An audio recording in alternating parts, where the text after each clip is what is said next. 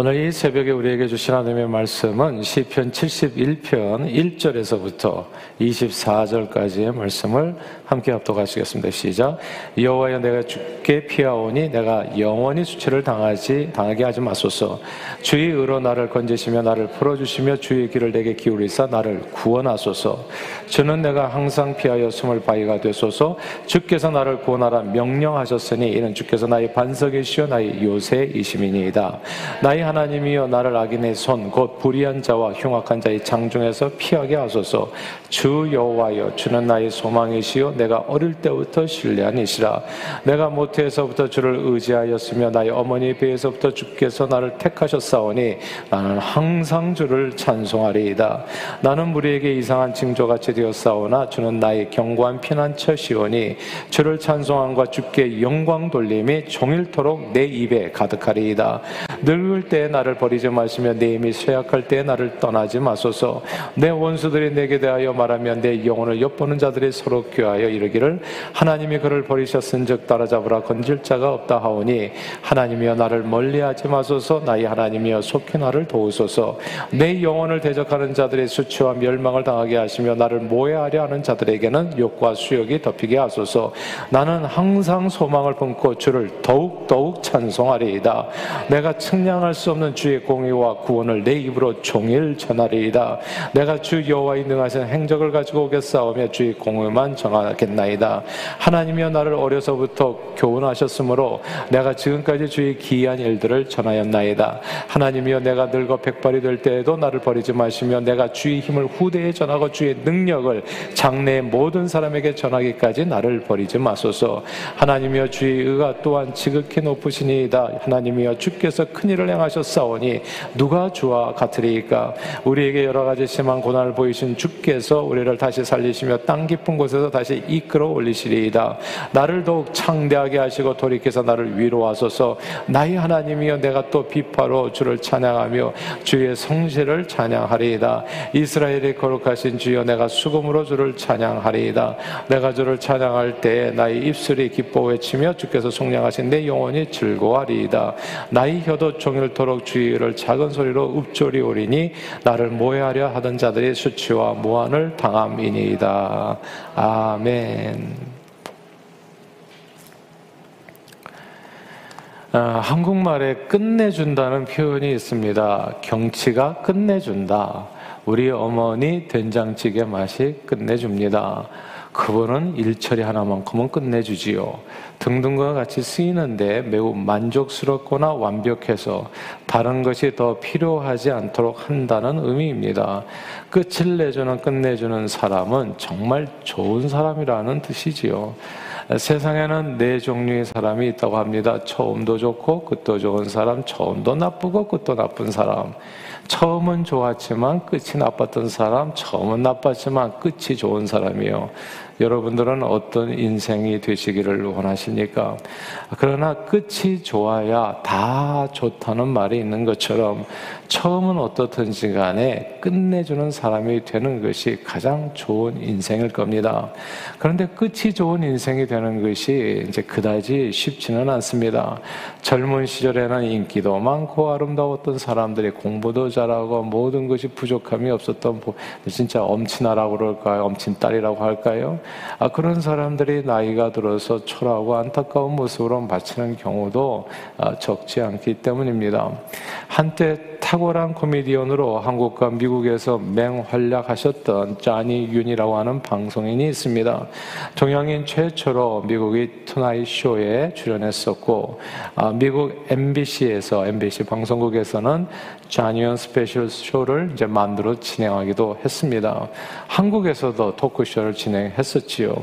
아, 그러나 젊은 시절 화려했었던 그분의 인생은 2016년에 이제 뇌출혈로 쓰러진 후에 이제 심각한 치매 증상으로 자기 이름도 잊어버리셨습니다.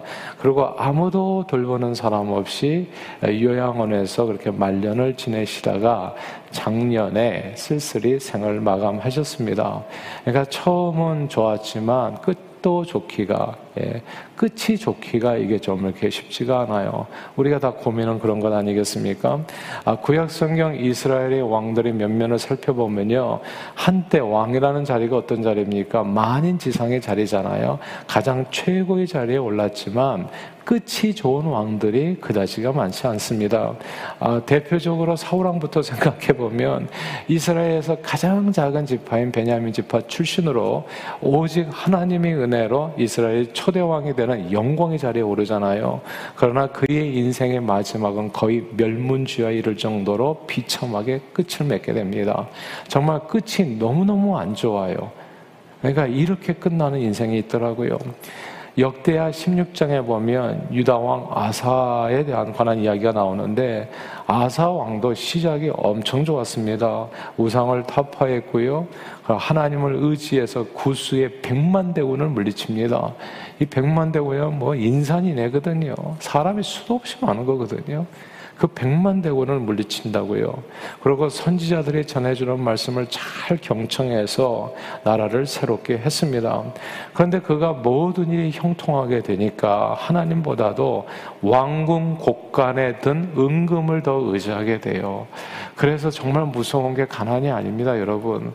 가난은 오히려 축복의 통로가 될 수 있어요. 가난하기 때문에 궁핍하기 때문에 하나님을 더 의지하는 거거든요. 어떤 사람은 이렇게 얘기해요. 나는 가난해서 잘 스스로 자꾸 초라하게 여기는데 아니에요. 성경은 얘기하잖아요. 가난한 사람이 심령이 가난한 사람? 근데 누가 복음에 보니까 진짜 가난한 사람이 또 복이 있다고 그래요. 천국에 저희 것임이라고.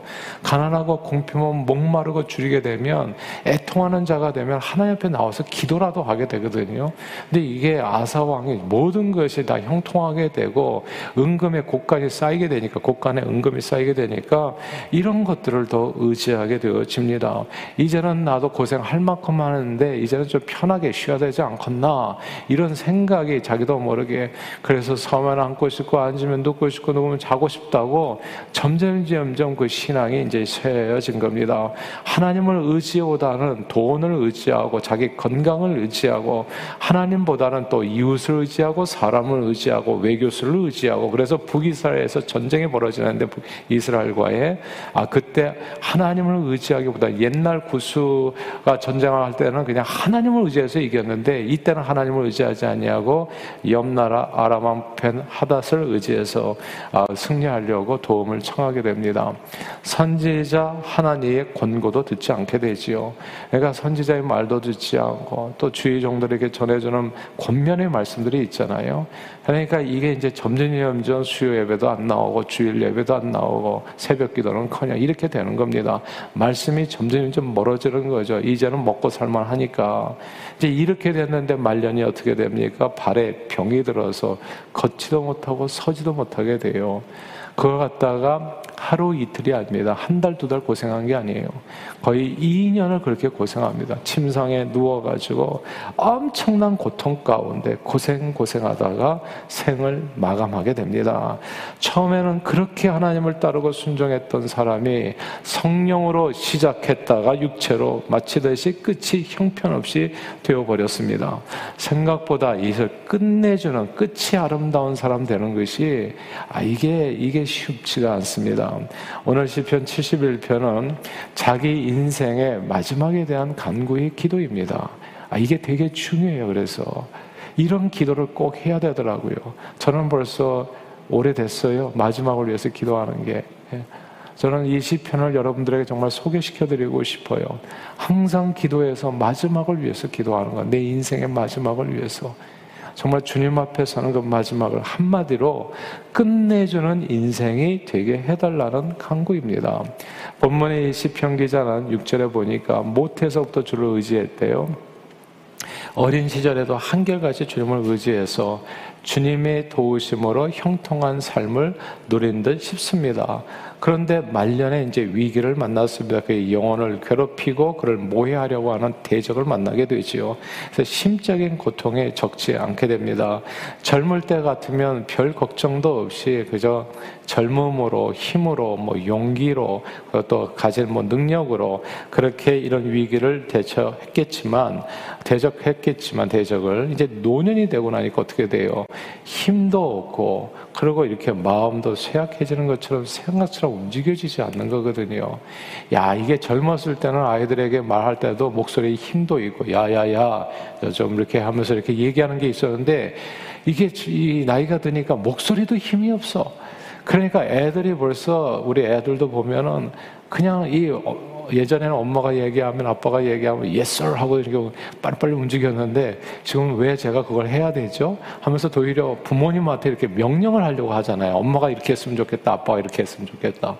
그러니까 이게 나이가 들고 노년이 되니까 힘도 없고 막 이렇게 마음도 쇠약해져서 이 모든 게 생각처럼 움직여지지 않아요. 어렸을 때는 틀림없이 애들이 부모 눈치 보면서 살았을 텐데 이제는 이게 부모가 자식 눈치 보면서 살아야 되는 이, 이게 이제 전생가 막 역전 발전되는 거예요. 이렇게. 그러니까 젊고 힘센 사람들을 이렇게 상당히가 이제 벅찬 거죠. 자칫 잘못하면 마지막에 비참하게 끝날 수 있는 그런 위기에 이제 처하게 된 겁니다. 그때 시편 기자는 하나님께 기도합니다. 저는 이 기도를 정말 소개하고 싶어요. 마지막까지 예. 아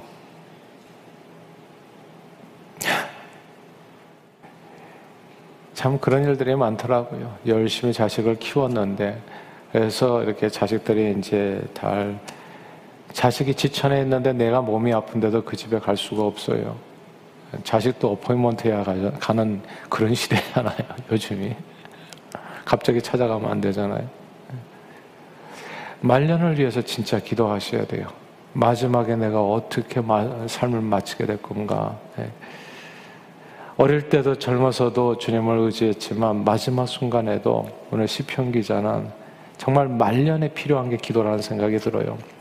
내가 늙어서 백발이 되었을 때 하나님 나를 버리지 마세요. 나를 버리지 마소서. 끝이 좋은 인생이 되게 해주세요. 끝내주는 인생이 되게 해달라고 간절히 기도합니다. 이게 이런 기도가 꼭 필요해요. 부모들이 가끔씩 잊어버리는 게 있어요. 기도 내용 보면 자기를 위한 기도는 하나도 없고 내내 자식들을 위한 기도밖에 없어. 근데 제가 가만 보니까 자식들을 위해서 최고로 해줄 수 있는 게 부모가 자기를 위해서 하는 기도예요. 부모가 자기 앞가름을 끝까지 해주는 거, 그게 자식들을 위한 진짜 이게 사랑하는 기도더라고. 부모가 그 위치를 잃어버리지 않는 거, 부모의 권위를 잃어버리지 않는 거, 부모로서의 역할을 온전히 끝까지 감당해 주는 거. 예. 총기가 없어지지 않고 육신의 그러니까 사리 분별을 제대로 하면서 사랑으로 끝까지 공의로 진실하게 그런 부모가 되어주 이게 기도가 엄청 중요하더라고요. 우리는 자녀에게 다 주는 것을 뭐 큰 잘한 것처럼 생각하잖아요. 근데 그게 아니더라고요. 이런 내용이에요. 내가 늙어서 백발이 되어도 하나님 나를 버리지 말라고요. 예. 우리 자녀들을 위해서도 기도하지만 나를 위해서 기도를 많이 해야 되죠. 끝이 좋은 인생, 끝내주는 인생이 되게 달라고 간절히 기도해요. 그러면서 두 가지 서원을 하나 옆에 드립니다. 이 두 가지 서원도 중요한데 첫째는 내가 주님 앞에 서는 날까지 복음이 일꾼으로 쓰임 받기를 원합니다. 그렇게 해 주세요라는 기도예요. 다 같이 18절을 읽겠습니다. 18절 읽어볼까요? 시작. 하나님이여 내가 늙어 백발이 될 때에도 나를 버리지 마시며 내가 주의 힘을 후대에 전하고 주의 능력을 장래의 모든 사람에게 전하기까지 나를 버리지 마소서. 아멘. 여기서 내가 주의 힘을 후대에 전하고 주의 능력을 장래의 모든 사람에게 전하겠습니다. 하고 이 구절을 주목해야 됩니다. 주 안에서 치매 혹은 발병 같은 이 질병으로 고생하지 않고 끝이 좋은 인생이 되기를 원하는 분들은 이 구절을 꼭 기억하시기를 바랍니다. 내가 죽을 때까지 주님께서 내게 베푸신 은혜 하신 일, 복음을 우리 자손들과 모든 사람들에게 전하겠습니다. 이렇게 다짐하는 기도거든요.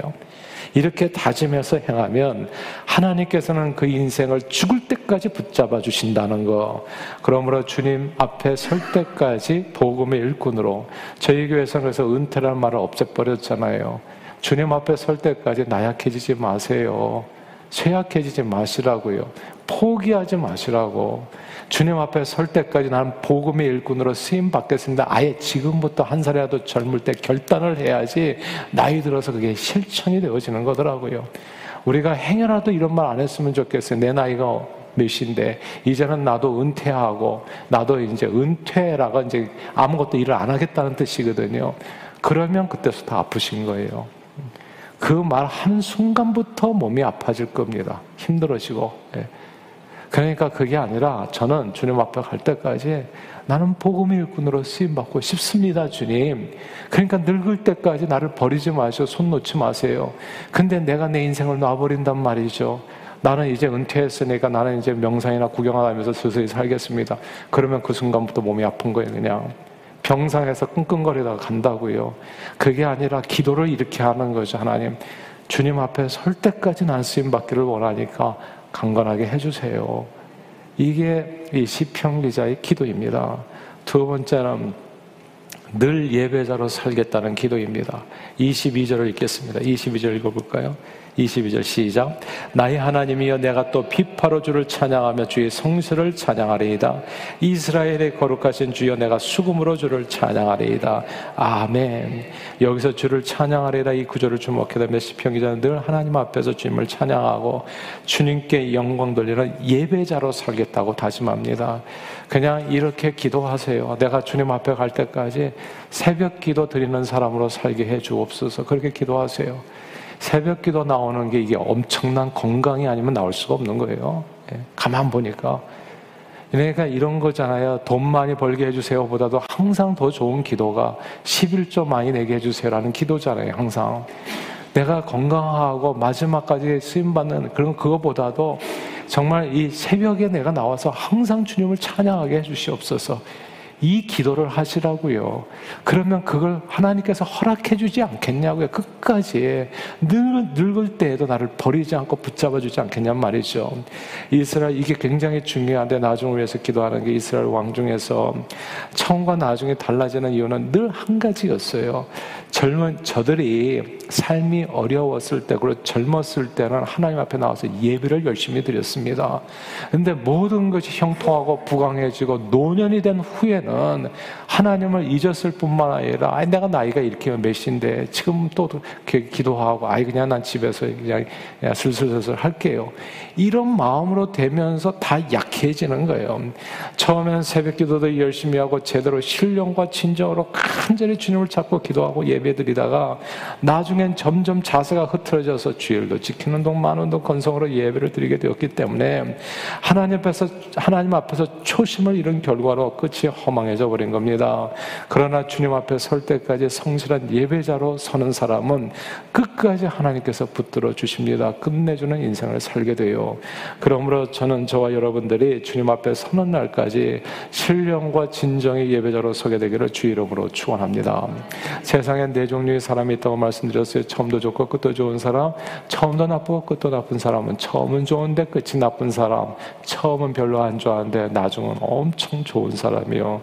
여러분들은 여러분들은 어떤 인생이 되기를 원하십니까? 그러나 끝이 좋아야 다 좋다는 말이 있듯이 처음은 어떻든지 끝, 끝을 내주는 사람이 되는 것이 가장 좋은 인생일 겁니다. 성경은 전도서 7장에서 이렇게 얘기했어요.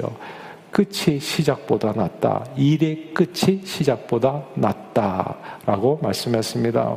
그러므로 오늘 이 새벽에 함께하는 여러분 모두 또 온라인상에서 함께하시는 여러분 모두 하나님 앞에 끝이 아름다운 인생 끝내주는 사람들이 다 되시기를 주님 이름으로 축원합니다. 꼭 아이들을 위해서 기도하고 가족 식구들을 위해서도 기도하지만 자기를 위해서 기도해 주세요. 내 인생 노년에도 하나님 늙어서도 나를 버리지 마시고 오늘 기도 그대로 예. 하나님 나를 기억해 주시고 끝내주는 인생이 되게 해주세요. 끝까지 강건하게 부모로서의 말의 권위를 잃어버리지 않고 애들 눈치 보고 살게 해주지 마시고 하나님 그렇게 사랑해 이게 비참해지는 거잖아요. 점점 점점 끝까지 하나님 강건하게 진짜 말의 권위를 가지고 아이들 양육하면서 그렇게 살 수 있도록 나를 도와주세요. 끝까지 첫째 복음의 일꾼으로 쓰임 받으시고 그리고 둘째 주님 앞에 서는 날까지 영육간에 복되고 강건하게 하나님을 찬양하는 예배자로 끝내주는 인생 누리시는 저와 여러분들이 다 되시기를 주 이름으로 축원합니다. 할렐루야. 기도하겠습니다. 선하신 우리 하나님 아버지, better today, better tomorrow입니다. 오늘도 좋지만 내일은 더 좋은 인생입니다. 그리고 끝은 가장 좋은 인생이 되도록 우리 모두의 삶을 지켜주시고 붙잡아 주시고 인도해 주시옵소서. 언제나 하나님 앞에서 복음의 일꾼으로 쓰임 받고 주님 앞에 서는 날까지 강건하게 하나님을 찬양하는 예배자로 주님 앞에 이를 수 있도록 끝내주는 사람으로 우리 모두에게 은혜 내려 주옵소서. 예수 그리스도 이름으로 간절히 기도하옵나이다. 아멘.